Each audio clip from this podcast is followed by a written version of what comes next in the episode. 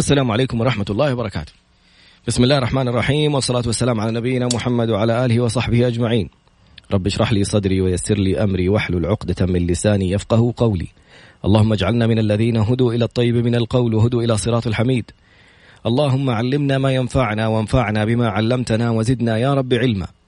عسى أن يهديني ربي لأقرب من هذا رشدا. على الله توكلنا. ربنا آتنا الحكمة وفصل الخطاب. ربنا آتنا رحمة من عندك وعلمنا من لدنك علما. إنا إن شاء الله لمهتدون. اليوم موضوعنا خطير جدا ومهم جدا. وهي دورة تدريبية لكن أعتبرها دورة تثقيفية دورة صحية. اليوم المعلومة كيف تصنع أنت بتصرفك الخاطئ بكتيريا أو فيروس مقاوم للأدوية. كيف تصبح البكتيريا والفيروسات؟ مقاومة للأدوية ولا ينفع معها أي دواء مثل ما حصل الآن في كورونا. الموضوع بكل بساطة هتشوفوا في فيديو عملناه motion graphic في دقيقتين ونصف تقريبا يشرح لك هذه الطريقة وأنك قد تكون أنت الشخص القادم اللي ممكن يتسبب في مصيبة أخرى. لكن في المقابل تعال شوف الخطوات اللي ممكن نعملها لنتفادى الإصابة بهذه الأمراض لا قدر الله. وكيف هي الخطوات اللي ممكن تمنع انتشار هذه الأوبئة والأمراض بطريقة كبيرة مثل ما حصل الآن؟ الأرقام في نهاية الفيديو كان من المتوقع أن يحصل ما حصل الآن خلال عام 2050 لكنه بدأ يحصل في هذا العام. ليش؟ لأنه الأخطاء الفادحة اللي تنجم عن جهل الناس بهذه المعلومات الهامة. استمع. واستمتع بعد قليل إن شاء الله. عدنا مرة أخرى واليوم موضوعنا المهم والخطير جدا. كيف تصبح البكتيريا والفيروسات مقاومة للمضادات الحيوية والأدوية عموما؟ المضادات الحيوية هي خاصة. خلينا نعرف كذا شرح بسيط بعدين حننزل إن شاء الله الفيديو في في جميع وسائل التواصل الاجتماعي. الآن جالس أحمله على على الانستغرام وعلى تويتر وإن شاء الله نرسل لكم الرابط أيضا على اليوتيوب. شرح لكيفية حصول المقاومة من البكتيريا أو الفيروسات للأدوية. الآن المشكلة الأولى اللي بتصير إنه أي إنسان حس إنه عنده احتقان أو ارتفاع في درجة الحرارة إيش اللي يسويه؟ يدخل مباشرة يروح ياخذ له مضاد حيوي. عشان كذا وزارة الصحة منعت. ليش؟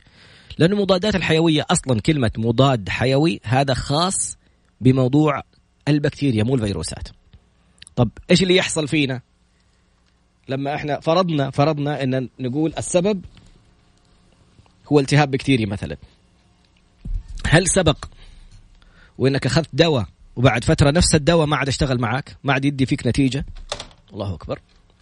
إيش اللي يحصل؟ في أعراض متشابهة. اولا هذا أول غلط نرتكبه.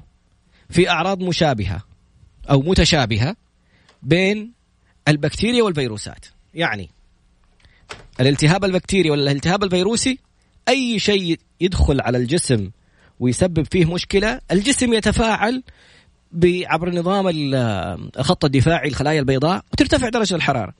الناس يفكروا أي ارتفاع درجة الحرارة؟ روح خذ لك مضاد حيوي. وافتاءات ياخذ مضاد حيوي. ويصير الموضوع يعني تبدأ الفكرة الخاطئة في البداية إنه أخذ المضاد الحيوي. لو شاف الحرارة انخفضت يوقف المضاد الحيوي. يقول لك الأدوية خطرة ولها أعراض جانبية. إيش اللي يحصل؟ إيش اللي أنت عملته الآن؟ البكتيريا مخلوقات عجيبة سبحان الله. إحنا في جسمنا في بكتيريا طبيعية موجودة على الأماكن المكشوفة. يعني اليدين الفم البلعوم المعدة الأمعاء هذه لأنها مفتوحة من جهة الفم ومفتوحة من جهة الشرج. فهذا الجهاز الهضمي بالكامل فيه بكتيريا يسمى البكتيريا أو تسمى البكتيريا الطبيعية. إيش اللي بيحصل؟ لما يصير التهاب مثلا فرضنا أنه أحد عطس. أنت كنت موجود استنشقت. الجهاز التنفسي فين أول ما تتنفس؟ فين فين يدخل الهواء؟ عبر الأنف عندك جيوب أنفية سبحان الله تعمل كأنها آه، يعني ملطفات في جو عشان تدخل درجة الحرارة أو تدخل الهواء اللي داخل للجسم للرئة بنفس درجة حرارة الجسم. فتلاقي الموضوع يعبر كذا يمر عبر الفلاتر حقت الجيوب الأنفية وينزل على الرئة. كذا نفس واحد أنت جالس تسوي عملية رائعة وفي شعر في الأنف يمسك الغبار ويمسك الأشياء ال... يعني إنها ما تدخل عشان لا لا تصير أي ترسبات في الرئة، الرئة حساسة لو دخل فيها أي شيء يصير لها شلل في الحويصلات فلازم تكون صافية نظيفة جدا. إيش يحصل لما أحد يعطس؟ إحنا نتنس... نستنشق تتجمع البكتيريا في في الجيوب الأنفية وتبدأ أنت تحس زي الصداع اللي فوق حواجبك وتحت عيونك لأنه هي الجيوب الأنفية موجودة تحت العينين وفوق عند الحاجبين ونازلة كذا بين العينين سبحان الله. اللي يحصل إنه هذه الإفرازات تبدأ تجمع البكتيريا الغير طبيعية وتبدأ تتكون وتتكاثر وتبدأ تنزل على الجهاز التنفسي. إيش اللي بيحصل في بعض الحالات من الناس؟ إنهم يأخذوا مضاد الحيوي مباشرة من راسه طب هل هذا المضاد يعني الآن في المختبرات إيش يسووا؟ ياخذوا منك مسحة ويحطوها على طبق من الأطباق ويحطوا يشوفوا إيش نوع المضاد الحيوي المناسب. يعني في مضادات قوية جدا ما يحتاج إني أنا أعرض جسمي لها. إحنا على طول روح خذ لك أقوى مضاد حيوي. طب المصيبة الثانية اللي يعملها الشخص إنه أخذ المضاد الحيوي الآن البكتيريا هذه في الفقرة القادمة حنعرف كيف تظهر الأعراض. يعني الآن أنا بدأت أسخن هل هذه السخونة في اليوم اللي أنا ارتفعت درجة حرارتي هو اليوم اللي أنا انعديت فيه؟ طبعا لا. في البداية كان في زي الاحتقان بعدين بدأ الموضوع يزيد بعدين صارت إفرازات بعدين ارتفع درجة الحرارة. هذا التدرج اللي صار بدأ بدخول بكتيريا غير طبيعية. صار في بكتيريا غير طبيعية دخلت جسمي. وبدأت تتكاثر وتتكاثر وتتكاثر. لما توصل لمرحلة من المراحل تبدأ تظهر الأعراض اللي هي الرشح ولا العطاس ولا درجه ارتفاع درجة الحرارة. طيب الآن لو أنا أخذت دواء أو المضاد الحيوي قتل جزء من هذه البكتيريا، الدكتور دائما يقول لك كمل الدواء، كمل الدواء إلين ما يخلص. أنت أخذت مثلا ثلاثة أيام وقال لك كملوا الأسبوع، أنت أخذت ثلاثة أيام قتلت جزء من هذه البكتيريا الجزء اللي يعني خلينا نقولها كمثال. لو عندك كاسة في قعر الكاسة هذه البكتيريا الطبيعية موجودة. وخلينا نقول لونها أخضر. في نصف الكاسة بدأت تدخل بكتيريا غير طبيعية وصار لونها أصفر زي الإشارة. صار لونها أصفر. هذه بكتيريا غير طبيعية مسببت لي مرض. بس ما بدأت تظهر الأعراض. لما ارتفعت الكاسة وارتفع عدد البكتيريا صار لون أحمر بدأت تظهر الأعراض. وصرت أعطس وأكح وأسوي الأشياء دي وسخنت. أنت الآن لما تأخذ الدواء قتلت البكتيريا اللي وصلت للون الأحمر. هذه كلها بكتيريا غير طبيعية بكتيريا معادية شيء غريب عن جسم الإنسان. فأنت تنزلها إلى الحد الأصفر. طب الحد الأصفر لا زال في بكتيريا غير طبيعية. إيش جالس تسوي فيها؟ لازم تكمل الدواء للأخير لما تقتلهم كلهم البكتيريا الغير طبيعية. ترجع للبكتيريا الطبيعية اللي في جسمك. طب إيش اللي نسويه لما ناخذ جزء من الدواء؟ إلين ما ودينا الأعراض بعدين وقفنا قلنا عشان لا تجينا أعراض جانبية وخطر على الكلى وخطر على مدري مين. إيش يحصل؟ أنت لا زلت عندك كمية بكتيريا غير طبيعية موجودة في جسمك. إيش تعمل هذه البكتيريا الغير طبيعية؟ سبحان الخالق. مثلها مثل مثل البشر. امم أمثالكم. أنت لو في حرب عرفت إنه في رصاص بتروح تنتج بدل وسدريهات مضادة للرصاص. أيام الصحابه كانوا يلبسوا دروع لأنه في سيوف أو سهام فيروحوا يسووا دروع من حديد أو من حلقات من الحديد عشان السهم لا يعبر وعشان السيف لا يألمه هو لما تجيله الضربة. البكتيريا تعمل نفس الطريقة، أنت قتلتها بنوع من المضادات الحيوية. إيش اللي تعمله البكتيريا؟ تشوف إخوتها البكتيريا اللي ماتوا كيف متوا؟ إنه هذا الدواء دخلنا من الحتة الفلانية، ضربنا من هنا، من الخصر، من الصدر، من فين؟ فسبحان الخالق تغير في تركيبة جدارها الخارجي بطريقة بحيث الدواء الآن اللي هم اخترعوه جلسوا عشرات السنين عشان يخترعوا هذا الدواء. يجي نفس الدواء يبغى يضرب لها في نفس المكان فلا تتأثر تلاقي إنها غيرت في جدارها الخارجي غيرت في تركيبتها سبحان الخالق. فاللي يحصل إنك تأخذ نفس الدواء غريبة أنا أخذت الدواء هذا المرة اللي فاتت وودالي الحرارة الآن أخذته ما ودى الحرارة. أنت يا سيدي صنعت أو ساهمت في تحول بكتيري وغيرت خليت البكتيريا تقوي نفسها وتقاوم هذه الأدوية اللي جلسوا الناس عشرات السنين عشان يخترعوها. وإنت أعطيتها بطريقة غير مباشر وكمان طالع تعطس. يا تعطس لي في يدك وبعدين تسلم على الناس. يا تجلس تعطس لي على جنب تدر لي وجهك كذا والعطسة تعدي في المكان المغلق خمسين شخص. فاتقوا الله فينا لما تعطس اعطس في كوعك. يا معك منديل دائما خلي منديل في جيبك أو اعطس في كوعك في كم الثوب في شماغك في أي شيء وشيل الشماغ غسل وبعدين روح غسل الثوب غسل أي حاجة.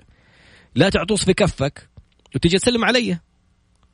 لا تعطس في كفك وتروح لي وانت في الصلاة وتطبع لي يدك في في السجادة حقت الصلاة وأنا أجي أصلي بعدك وأحط وجهي مكان تفالينك وعطستك. يعني النبي عليه الصلاة والسلام نبهنا على موضوع حجب العطسه في أكثر من موقف، الله أعلم ما اتذكر المواقف والأحاديث لكن ورد انه إنه كيف تمنع العطسه، كيف إنه يعني تحجب رذاذها وأذاها عن الناس. لا تجلس تعطس وتدير لي وجهك، أول شيء خطر عليك لأنه العطسه قوية ممكن تأثر في العروق حقت الرقبة. ثاني حاجة ترى أنت بتعطس على جنب وإحنا كلنا جنبك. يعني الرذاذ يفضل موجود في الغرفة أتوقع ما أدري كم فترة طويلة ويعدي أكثر من خمسين شخص. فرجاء لما الدكتور يقول لك خذ دواء كملوا للأخير عشان تتأكد أنه كل البكتيريا المعادية أو الغريبة قتلت ماتت. عشان لا تت... لو خليت شوية من البكتيريا المضادة هذه أو البكتيريا السيئة وتعرفت على نوع الدواء هذا وغيرت في جدارها الخارجي حتسوي لنا أنت كورونا. حتصنع فيروس أو بكتيريا جديدة مقاومة للأدوية. وهذا اللي حاصل على مستوى البكتيريا العادية اللي الآن موجودة في بعض المستشفيات. بيعطوهم أدوية ومضادات حيوية ما تنفع معاهم. ليش؟ لأنه تنقلت لهم بكتيريا مضادة أو مقاومة للأدوية. وعلى نفس النسق الفيروسات وعلى نفس النسق أشياء كثيرة. الآن جالسين يقولوا في الصين إنه بدأت تكون في بكتيريا كورونا بنوع جديد حتى مقاوم الآن الحمد لله في الصين لأول مرة يقل عدد الحالات المصابة. وصلوا بس 22 إصابة اليوم. وهذا يعني أنه جالس العدد يقل ما بيزيد. وهذا يعني أنه الموضوع بإذن الله في تطور في حالات شفيت. فالفكرة المهمة خلينا نتعرف في الفقرة القادمة الخوف والهلع اللي الناس جالسين يخوفوا نفسهم ويفجعونا معاهم. إيش يسوي فينا؟ الخوف والقلق والتوتر يضعف المناعة. الخوف والهلع والتوتر. إحنا قل لن يصيبنا إلا ما كتب الله لنا. وما أصاب من مصيبة في الأرض ولا في أنفسكم إلا في كتاب من قبل أن نبرأها. من قبل ما ربي يخلق الأرض كل هذا مكتوب. سبحان الله يعني زي المواعيد. كل قرن تيجي يجي بلاء. سبحان الله ويفتك في مجموعة من الناس ويلاقوا له علاج ويعدي. في عام 1919 كان يسموها السبانيش فيفر أو الحمى الأسبانية اللي صارت فيها الطاعون وقتل ملايين الناس. و2019 هذا في 1919 بعدها ب عام تعود الدائرة سنن كونية تعود الدائرة ويعود المرض بكورونا. بدأ من ديسمبر 2019 وخبوه في الصين وما تكلموا عنه وبدأ الانتشار مرة ثانية وسيصل إن شاء الله أنه يلاقوا له حل. البلهارسيا في أيام عبد الحليم حافظ توفى عن طريق البلهارسيا كانت زي الدودة موجودة في في في النهر في الترعة على قولهم في المياه الراكدة. اللي يعني نهر النيل يسحبوا منه موية فتتجمع عند المزارع وكذا. ف نزل عبد الحليم وأصيب بالبلهارسيا ومات بالبلهارسيا كانت خلاص المرض القاتل اللي يجيله بالهارسيا الآن البلهارسيا حبة. تبلعها تقضي على البلهارسيا وانتهى الموضوع. فالعلم بيتطور. والحمد لله في إنجازات رائعة وفي تطور رائع وفي باحثين إن كان سعوديين أو أو أجانب ومراكز أبحاث شغالين على الموضوع هذا بغض النظر عن نظرية المؤامرة وهذا المدري مين سوته الصين ولا سوته أمريكا ولا سوته. في بلاء وانتشر في بلاء وحصل. كيف أحافظ على نفسي؟ كيف أحافظ على نظافتي؟ كيف أكون مسلم؟ تغسل يدك قبل ما تأكل وهذه من السنن. تتوضأ في كل صلاة جدد وضوءك. بتعطس تحط كوعك حط يدك على على فمك يعني حط كوعك عند فمك عشان تمنع انتشار العطسة. حتى الناس اللي عندهم زكمة عادية يا أخي. شفت نفسك تعبان؟ لا تروح الاجتماعات لا تروح المسجد لا تروح الأماكن اللي ممكن تعدي فيها الناس. ليس على المريض حرج. من السنة إنك إذا كنت تعبان وعارف نفسك إنك عندك شيء معدي لا قدر الله سواء بكتيريا ولا غيره اعزل نفسك. الآن صارت القضايا كلها اللي جاي من أماكن موبوءة اعزل نفسك أسبوعين. لا تروح تعدي الناس. فاللهم إنا نعوذ بك من البلاء والوباء والجنون والجذام وسيء الأسقام ومن كورونا يا رب. الله يحفظنا. ولا تخاف. زي ما دعا إبراهيم عليه السلام دعوة. رب اجعل هذا بلدا آمنا. دعاها لمكة. والنبي عليه الصلاة والسلام دعا للمدينة بضعف ما دعا إبراهيم عليه السلام لمكة. فأنت في البلد فيه حرمين. وفيه خليلين دعوا الله واستجاب لهما. فلا تخف ائمن وبإذن الله موجة وحنعدي منها بأفضل ما نكون بإذن الله. بعد قليل نتابع. ما الذي يفعله الخوف والهلع والتوتر في مناعتنا. عدنا مرة أخرى وإن شاء الله يكون نزل. نشوف. نزلنا الفيديو على الانستغرام. الفيديو اللي يشرح آلية تحول البكتيريا والفيروسات إلى بكتيريا مقاومة. ما حبيت الصورة يبغى لي امسح وارجع مرة ثانية. ادخل على trad underscore b T R A D underscore B وحننزلها مرة ثانية بإذن الله بصورة مناسبة. كيف تتحول البكتيريا والفيروسات إلى بكتيريا مقاومة؟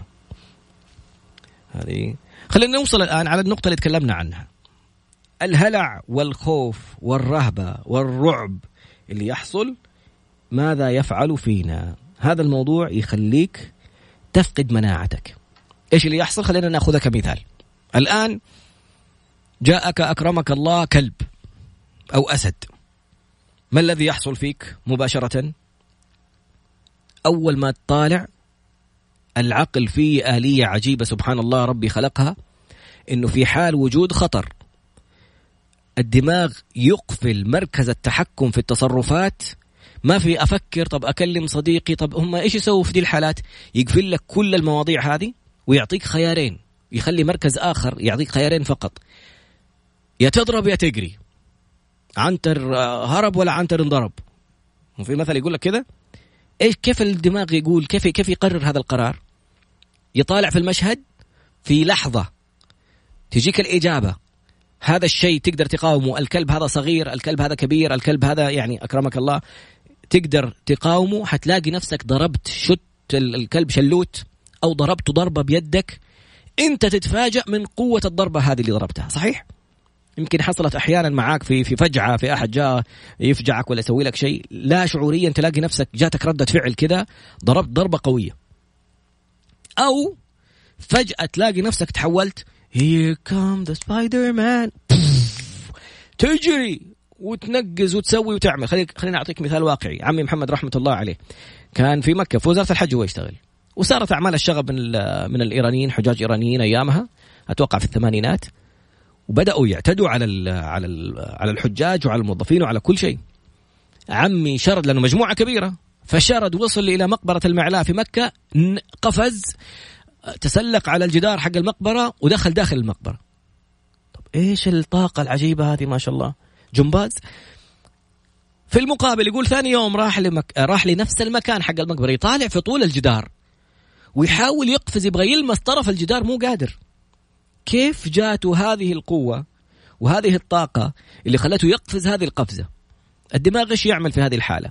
قلنا إنه يقفل مركز التحكم ويعطيك خيار من خيارين يا تهرب يا تجري آه يا تهرب يا تضرب. إيش اللي يحصل داخل الجسم؟ هرمون الأدرينالين وهرمون الكورتيزون الهرمونين هذول يرتفعوا جايين من عند الكلية. واحد الغده فوق الكلوية وواحد من عند قشرة الكلية. الكلية عندها ربع طاقة الجسم مخزنة فيها. فتفرز لك الهرمونين هذول. إيش يعملوا؟ الأدرينالين يزيد نبضات القلب عشان يزيد ضخ الدم. كل الدم يبدأ يتوجه. فين يتوجه؟ على الأطراف اللي هي اليدين والرجلين. طيب الجسم فيه طاقة. قوة طاقة الجسم بإمكانها تشغل إضاءات بإمكانها تشغل استوديو تشغل كهرباء تشغل أشياء كثير. كم مرة مشيت في السوبر ماركت وفجأة تلمس طرف العربية حقت المشتريات تسمع كذا زي الكهرباء. جسمك فيه طاقة كهربائية مغناطيسية كيميائية مواد اللي هي ال ATP هذه ال adenosine triphosphate زي البطاريات ماشية. أحيانا لما تلعب رياضة العضلة اللي تحركها تحتاج طاقة فيروحوا يستلفوا من العضلات الثانية. إذا العضلات الثانية ما ما مرنتها تعالوا هذا نحتاج الرجال جالس يشتغل. المناعة طاقة إنه جسمك الآن لا قدر الله لو جاتك بكتيريا ولا جاك فيروس الحرارة اللي بتحصل هذه حرب. تقوم فيها خلايا الخلايا البيضاء. تيجي الخلايا البيضاء وتيجي حاجة وياخذوا شك صورة من الفيروس ويرسلوه على مركز يطلع منه صور يمشي فيه انتي بوديز يسموها يعني أجسام مضادة ماسكة صورة خاصة بال بالفيروس ده. أو هذا كورونا هذا هو الكورونا. هذا شفت التطعيم؟ لما يعطوك تطعيم في البداية تسخن. ليش؟ التطعيم هو عبارة عن بكتيريا ضعيفة أو ميتة بس يبغى يوروا الجسم شكلها. شوفوها هذه لو جاتكم بعد كذا أول ما يدخل شيء غريب في التطعيم اللي هو دخلوا لك فيروس ولا بكتيريا ميتة ولا ضعيفة الخلايا البيضاء تقول في أحد غريب دخل في أحد غريب دخل يتجمعوا عليه. أنت مين؟ أنت مين؟ ولد قوم قوم. والله ميت. بس ما دام ميت ودخل لنا احفظوا شكله. يطالعوا فيه يطبعوا صورته. شباب أي واحد يشوف هذا بعد كذا كلموا ال security هذول. هذول ال security المختصين بالبكتيريا هذه أو الفيروس هذا. خلاص سووا له مناعة وسووا له أجسام مضادة وسووا له أشياء خاصة فيه. هذه الآلية ترى كلها تحتاج طاقة كبيرة. إيش اللي يحصل فينا وقت الخوف أو الفزع؟ زي ما قلنا إذا جاك كلب ولا جاك أسد أكرمك الله. إيش يحصل؟ الدماغ المركز حق الدماغ الميدلا وبلنجاتا هذا المركز الخاص بالدماغ اللي يوقف يخلي الطاقة كلها تتوجه لليدين والرجلين ويعطيك الخيارين فقط يا تضرب يا تجري ف إيش يسوي عشان يكسبك هذه الطاقة اللي قلنا عليها إنك تقدر تتسلق ولا تقدر تقدر تجيك قوة الضرب. يوقف كل العمليات الأخرى اللي تحتاج طاقة في الجسم. يوقف المناعة. الخلايا البيضاء والسيستم حقها والخلايا الليمفاوية والخلايا المدري مين والخلايا كلها هذه توقف العمل. وقفوا. يقولوا طب اسمع يا مستر مضلة وبلنقات أنت في الدماغ تبغانا نوقف؟ يا أخي الرجال عنده بكتيريا. يقول لهم بكتيريا؟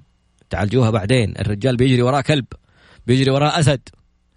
خلي الطاقة حقتكم وفروها وأعطوها لليدين والرجلين عشان يقفز يشرد يهرب يضرب. فيقولوا له طيب. خلاص وقفنا. توقف الخلايا البيضاء ويوقف المناعة في الجسم كله. هذا اللي بيحصل توقف المناعة عشان فترة مرحلية هي وقت الضغط ولا وقت الخوف عشان جسمك يكتسب هذه الطاقة ويقدر يشرد يجري يضرب. okay؟ العيشة بتوتر. في في توتر مادي في توتر اختبارات في توتر. كم واحد لما وقت الاختبارات يجي له توتر تبدأ تطلع فيه حبوب ويحس نفسه مريض وتعبان؟ ليش؟ لأنك بدون ما تشعر أنت خليت هرمون التوتر يرتفع الكورتيزون وهرمون الأدرينالين يرتفع نبضات القلب زادت الجسم مصمم إنه يقدر يتحمل هذه الهرمونات لفترة وجيزة عشان ربنا ينقذك من من الخطر المحدق اللي جاء عليك بس لما أنت تعيش في توتر خايفين لا نروح كورونا كور... أنت كده جالس ترفع هرمون التوتر ترفع هرمون الأدرينالين حق نبضات القلب تجيب لنفسك الضغط وتمحي مناعتك محي فالجسم لو لا قدر الله جاله التهاب بسيط ما يقدر يقاومه.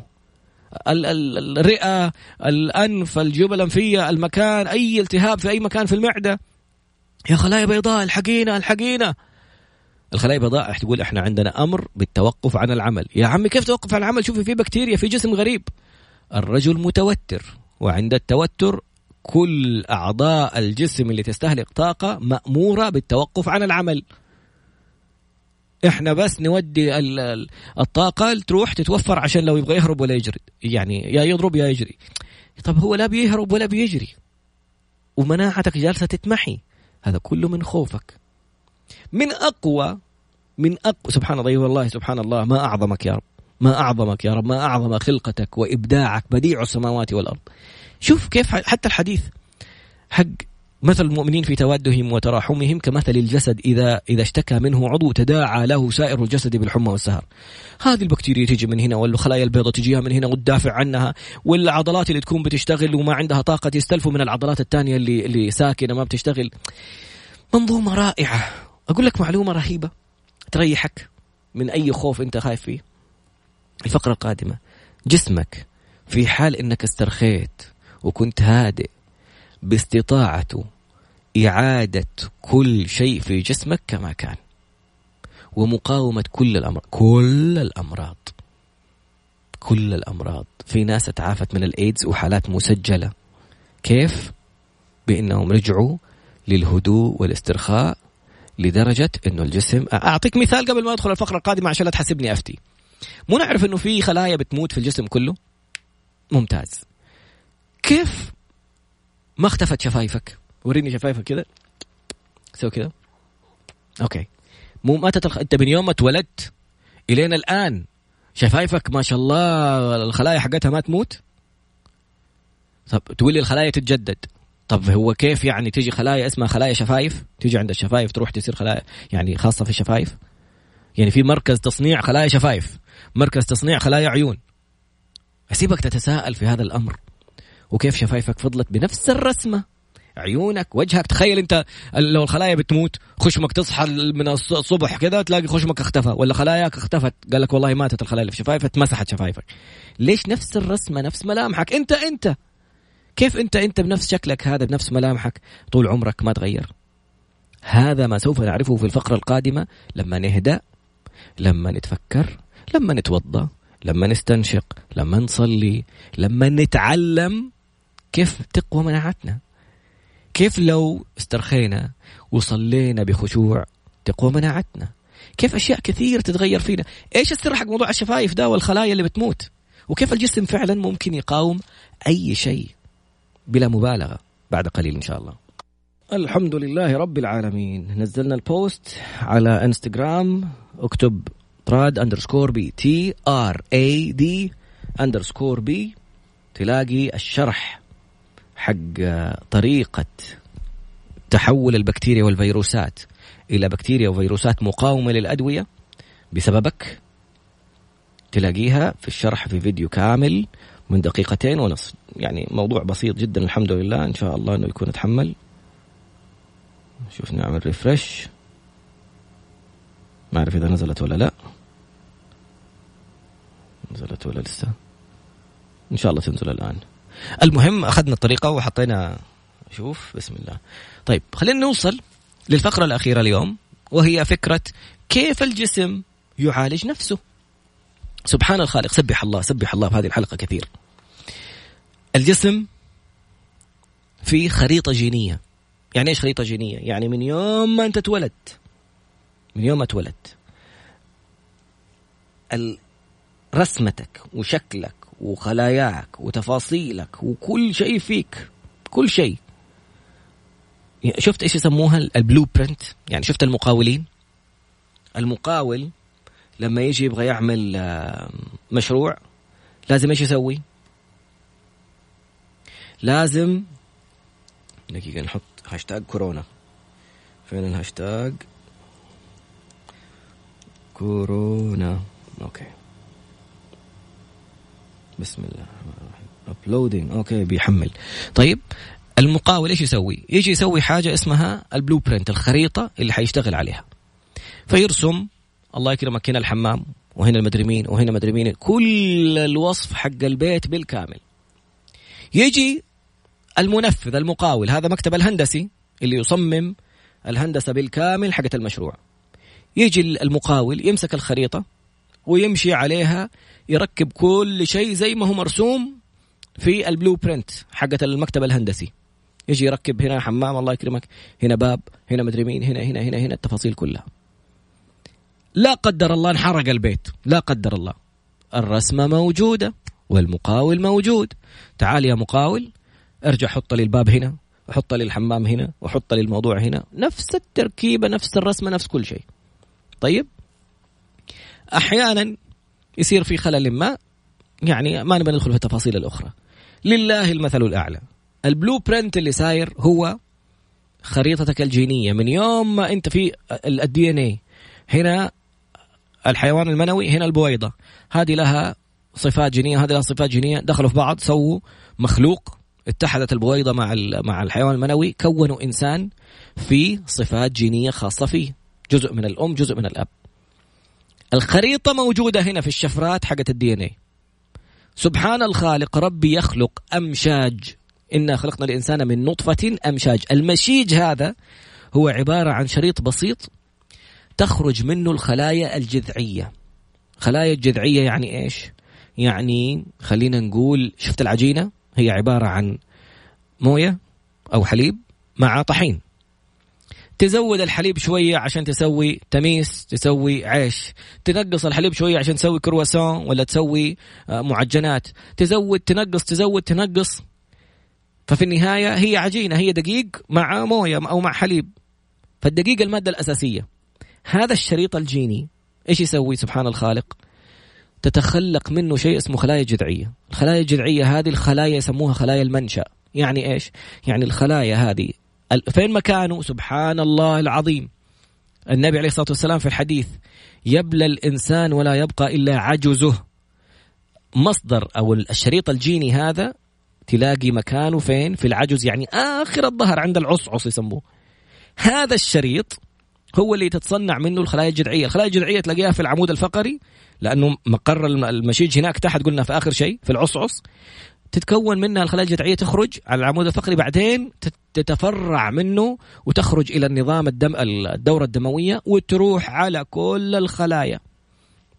تروح على الشفايف ويسموها خلايا متحولة. إيش يعني خلايا متحولة؟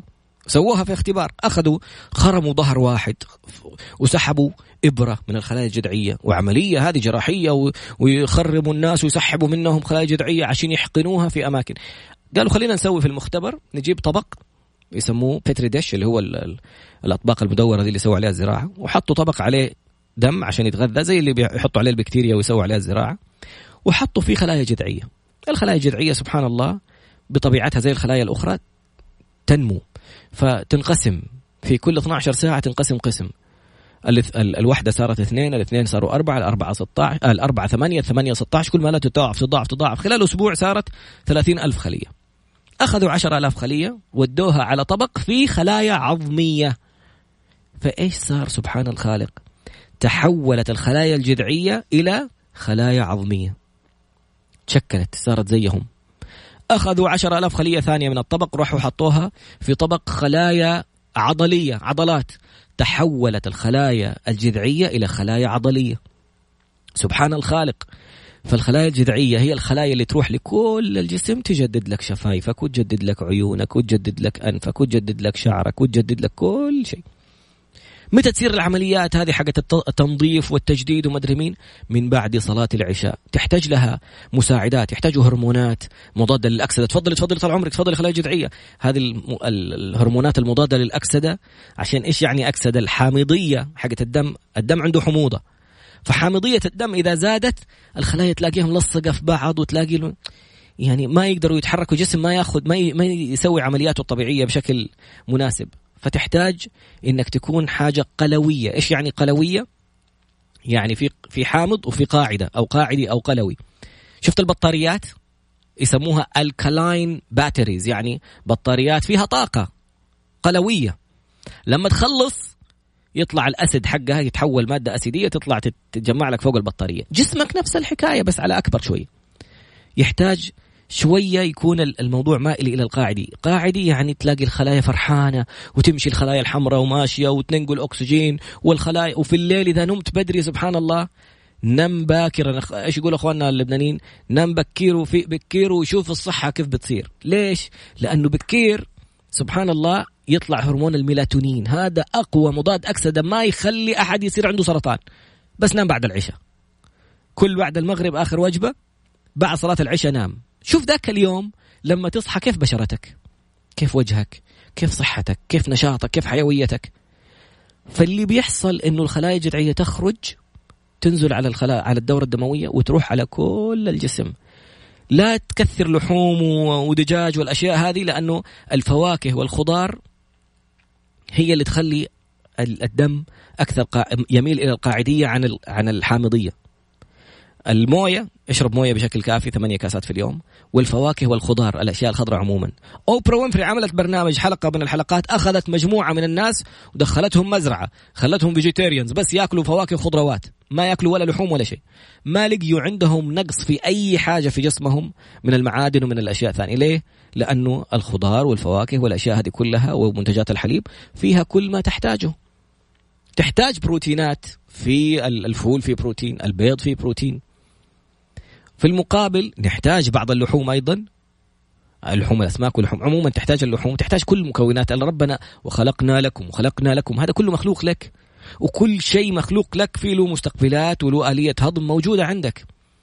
لكن الفكرة الآن أنه قلل من اللحوم والأشياء هذه وخلي الجسم يميل إلى القاعدية شوية. هو له وزنية أعتقد 7.4 الحامضية تكون في في الدم. أكثر من كذا خطر وأقل من كذا خطر. يعني إحنا نبغاه يكون كذا الخلايا مبسوطة وتنتشر وماشية وتأدي مهامها نام بدري اصحى بدري السر في كل هذا الموضوع إنه سبحان الخالق اكتبي جو ديسبنزا في أحد الأستاذة صفاء بتقول لي من وين المصدر؟ مصدر قصدك المعلومات ولا مصدر الخلايا الجذعية؟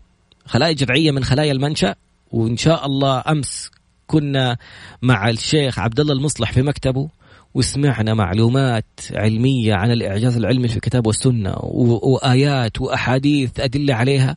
بإذن الله بإذن القادر القدير بإذن الله ربي يكرمنا ونسويها حلقات تنزل في رمضان نوريك قدرة الله. من حقك تشوف. كثير من الناس يتساءل ومو عارف يسأل مين. يا أخي نبي الله إبراهيم قال ربي أرني كيف تحيي الموتى. أبغى أشوف. قال أولم تؤمن إلا مؤمن ولكن ليطمئن قلبي. أبغى المرحلة اللي أعلى منها عشان يطمئن قلبك. وراه ربنا. سيدنا موسى طلب من الله أنه يبغى يشوف ربي. بس موسى عليه السلام طلب طلب كبير. قال ربي أرني أنظر إليك أبغى أشوفك يا رب. قال لن تراني ولكن انظر إلى الجبل. طالع في الجبل تخيل نفسك أمام الهدى ولا في, في السودة جبل السودة بعظمته وكبره وحجمه اللي اخترق السحاب. قل له ولكن انظر إلى الجبل. فإن استقر مكانه فسوف تراني. فلما تجلى ربه للجبل ربنا ظهر للجبل تجلى الجبل سبحان الله شيء قشعر البدن. فجعله دكا. تخيل لما تدك حاجة تمسحها كذا تمسحها مسح كذا. تخيل إنه هو جالس يطالع في الجبل فجأة يندك الجبل بعظمه بعظمة الجبل وحجم الجبل تلاقيه مسوى بالأرض. من هول الموقف سيدنا موسى أغمى عليه فخر موسى صاعقة. فلما أفاق قال إني تبت إليك.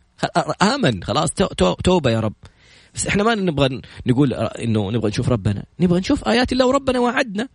قال سنريهم آياتنا في الآفاق وفي أنفسهم.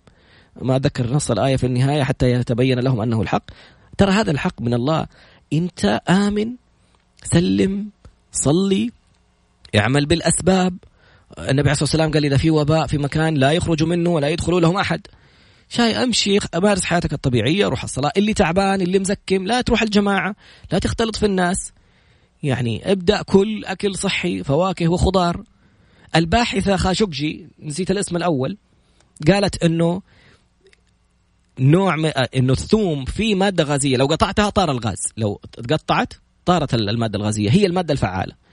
فما تقدر كمان تبلعها زي ما هي لأنها كبيرة تخنق. ففي نوع يسموه الثوم الذكر أو الرجال على قولهم هذا تقشر وتجلس يمكن خمسة دقائق تقشر فيه. تبلع وبلع فما ينهضم في المعدة ولا يطلع لك ريحة ولا تكرع ولا تتجشع ولا ما أدري إيش يصير لك. لأنه مغلفة سبحان الله تغليفة عجيبة زي حبة اللؤلؤ. تبلعها تنزل في الأمعاء في البيئة القاعدية حقت الأمعاء تفرز المادة الغازية حقتها. ممكن تجيك غازات كذا في اليوم الثاني أو الثالث. سبحان الله لها قدرة عجيبة تقول الباحثة على قتل حتى الخلايا السرطانية. وقال طب ليه ما اظهرتوا البحث؟ قالت مديرة المركز الأبحاث في إيطاليا قالت ممنوع لأنه اللي بيمولوا الأبحاث شركات الأدوية وشركات الأدوية مانعة علينا إنه إذا اكتشفنا أي شيء نعلن عنه. لازم نقول لهم عشان يشوفوا كيف يسووا دواء يعزلوا الغاز الموجود في حبة الثوم ويحطوه في كبسولة عشان يبيعوه على الناس بفلوس. فطلع أحد الأطباء قال الكلام هذا مو صحيح وما أدري مين. كل الاحترام والتقدير لرأيه الطبي هو دكتور معروف ومشهور على السوشيال ميديا لكن أنا أتكلم عن رأي باحثة في مركز أبحاث وبحث حصل وإن شاء الله نأخذها في قصة نجاح بإذن الله إذا كانت موجودة في السعودية أو نأخذها في اتصال نأخذها قصة نجاح يوم الأربعاء على موضوع البحث. بس أرجع أقول لك مرة ثانية الآن. لا تهلع لا تخاف اهدأ. والحبة الثوم عشان اللي كان يسأل على الريق. لا قبلها ولا بعدها عشان تنزل لوحدها في الأمعاء وتفرز المادة حقتها والجسم يستفيد منها. فخذها مثلا تكون آخر وجبة لك بعد المغرب إلين الساعة تسعة ولا عشرة تكون كملت ثلاث ساعات من آخر وجبة خذها ونام. وأنت نايم عاد كمل كم ساعة لما تصحى أو أول ما تصحى لصلاة الفجر أنت لك كم ساعة ما أكلت خذها وأجلس لا تأكل ولا شيء إلين ساعتين أو ثلاث ساعات بعد الفجر بعدين أفطر. هذا موضوع حبة الثوم إن شاء الله نستقبل الأستاذة خاشوقجي ونقابلها في حلقة الأربعاء تتكلم عن البحث وتتكلم عنه. لكن الفكرة الآن شفت الهدوء اللي نبغى نوصله؟ أول شيء خذها قاعدة. أنا أخذها في حياتي ومبسوط فيها. آية 22 من سورة الحديد. ما أصاب من مصيبة في الأرض ولا في أنفسكم في الأرض زلازل براكين ولا في أنفسكم. أب كورونا غيره مدري مين مرض فقر سجن آه، فقر يعني خسارة طلاق مدري مين وفاة. ما أصاب من مصيبة في الأرض ولا في أنفسكم إلا في كتاب من قبل أن نبرأها. قبل ما رب يخلق الأرض بكبرها الكتاب ده مكتوب فيه كل واحد إيش حيصير له؟ واحد اثنين ثلاثة أربعة كل كل شيء. المصائب والزلازل والبراكين ولا كل حاجة. ما أصاب من مصيبة في الأرض. ولا في أنفسكم إلا في كتاب من قبل أن نبرأها من قبل ما ربي يخلق الأرض. إن ذلك على الله يسير. طب ليش ربنا بيقول لنا هذه المعلومة؟ لكي لا تأسوا على ما فاتكم ولا تفرحوا بما آتاكم. جاك شيء أنا جبته يا حبيبي لا يطق لك عرق وتموت. اهدأ في شيء اسمه سجود شكر. عشان كمية الطاقة اللي جاتك في دماغك ولا الفرح اسجد فرغ الطاقات الزائدة واشكر الله لأنه هو اللي كاتب لك ترى مكتوبة من قبل ما تتولد. طيب؟ لكي لا تأسوا على فرح عليك شيء؟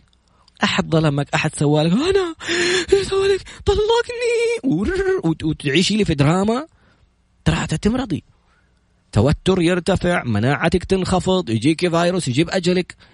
اهدي. قولي الكلمتين السحريتين إنا لله وإنا إليه راجعون. اللهم أجرني في مصيبتي واخلف لي خيرا منها. هذه كلمتين زي السحر سبحان الله أداء يعني فيها وعد من الله. ربنا إيش يقول؟ ولنبلونكم كلكم حتبتلوا حتبتلوا. يا أخي سبحان الله كأنك داخل مبنى ويقول لك أسمع هذا المبنى فيه تعليمات حنختبركم اختبارات حيجيك شيء يخوفك حيجيك شيء نمنع عنك أكل حنجي نسوي لك فاول ما يحصل لك حاجة شوف هذه التعليمات اللي تسويها. وفي كاميرات عليك في كل مكان. تجي أنت تقول أوكي أنا قد التحدي يلا داخل. يدخل يدخلوك غرفة يمنع عنك الأكل. كيف تمنع عنه لك يا عم الحق أنت ما تقرأ. يا أخي تعال شوف شوف إيش مكتوب في الكتيب اللي قال لك أنت داخل هذا المبنى لله المثل الأعلى الكرة الأرضية. وفي كتاب ربنا أنزله مع رسوله. الرسول بيقول لك نقلا عن الله هذا كلام الله. ولا نبلو كلكم ترى حيجي بلاء. ولا نبلونكم بشيء من الخوف. والخوف أول البلاء وأكبر البلاء. بيوريك يا ربنا إنه بيقول لك شوف بدأت فيه. عشان الخوف هو اللي بينزل الهرمونات وبيلخبط لك الدنيا. فانتبه. وبديك الحل استنى حأعطيك الحل.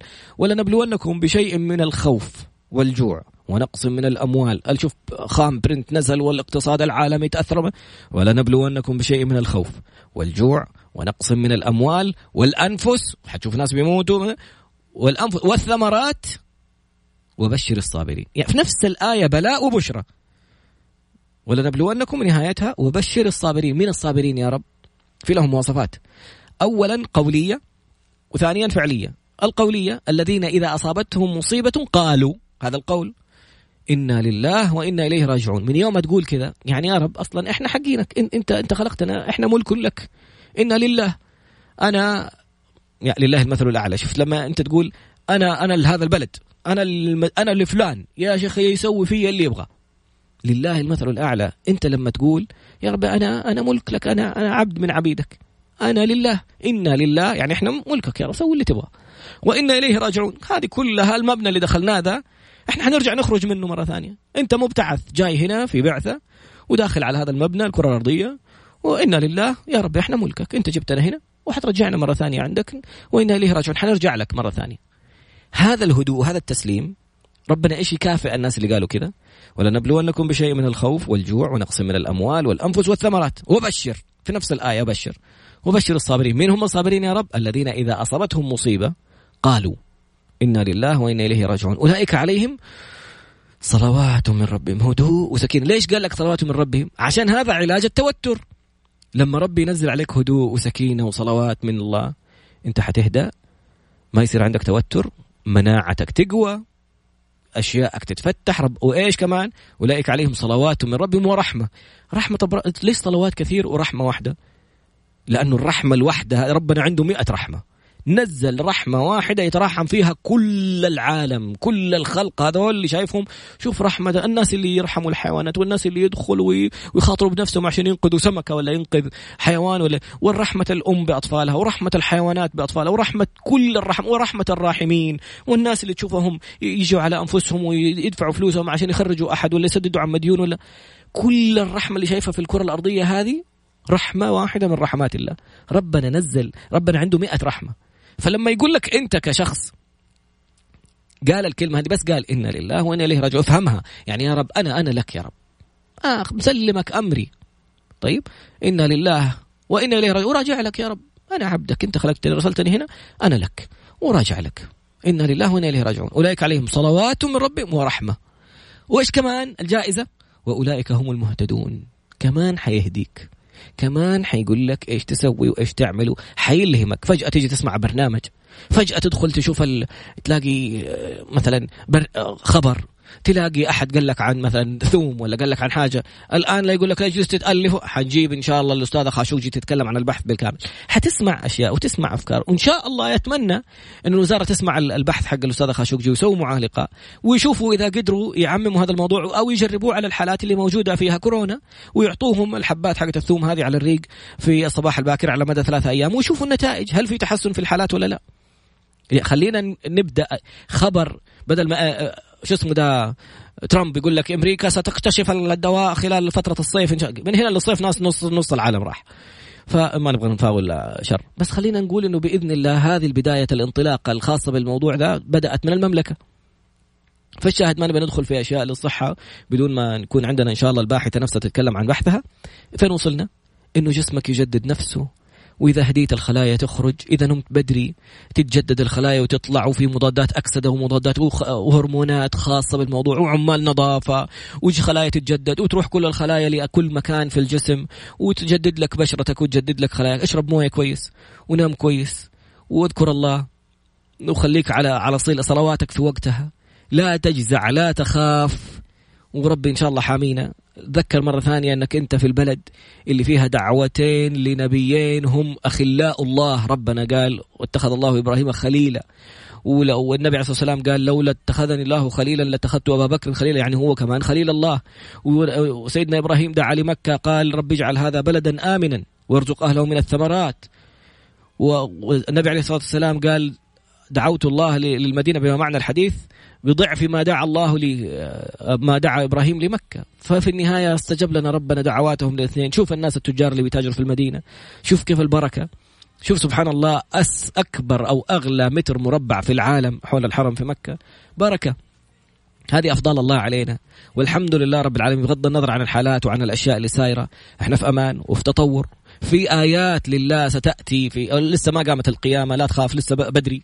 لأنه في حديث للنبي عليه الصلاة والسلام لن تقوم القيامة أو لن تقوم الساعة حتى تعود جزيرة العرب أو أرض العرب. ما معنى ما أتذكر نص الحديث مروجا وأنهارا كما تعود يعني كانت. أختم لك بهذه المعلومة الإعجازية. البترول تكون من أحفوريات حية يعني بقايا حيوانات ونباتات. الأشياء الحية هذه هي اللي تتجمع وكونت البترول. فالبترول من أقوى وأكبر احتياطياته في العالم في المنطقة الشرقية في الجزيرة العربية. يعني إنه هذه المنطقة كانت غنية بالحياة الطبيعية والحيوانات والطبيعة والأنهار وال وال والأشجار. والنبي عليه الصلاة والسلام قال حتى تعود يعني قال الخبر اللي اكتشفوه الآن بعد تحليل البترول وبعد تحليل الأشياء قال الخبر إنه كانت جزيرة العرب مروجا وانهارا هي صحراء والآن لها صحراء وقال حترجع الآن في صور لوكالة ناسا وإن شاء الله حنجيبها في برنامج أروني اللي حنطلعه في رمضان بإذن الله. صور فضائية بأنواع من الكاميرات الحرارية اكتشفت أنه في أنهر عظيمة تحت الربع الخالي.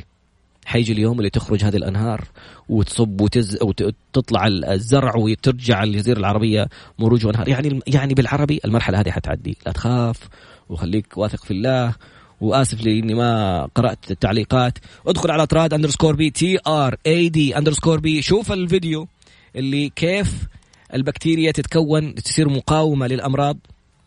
نزل نفس الفيديو إن شاء الله على تويتر وعلى أو ننزل لك الرابط على اليوتيوب. انشروا لاكبر عدد ممكن من الناس خليهم يفهموا إنهم كيف يتعاملوا مع المضادات الحيوية والأدوية.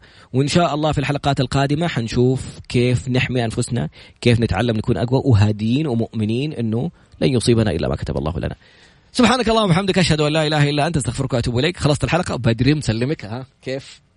كل كل يوم بركة ما شاء الله. عندي لقاء إن شاء الله بعد ساعة في روتانا خليجية في ساعة شباب. لأنه ساعات الفراغ اللي صايرة الآن كيف تستثمرها؟ كيف تعلم أطفالك؟ كيف تكون معهم نلقاك غدا بإذن الله والسلام عليكم ورحمة الله.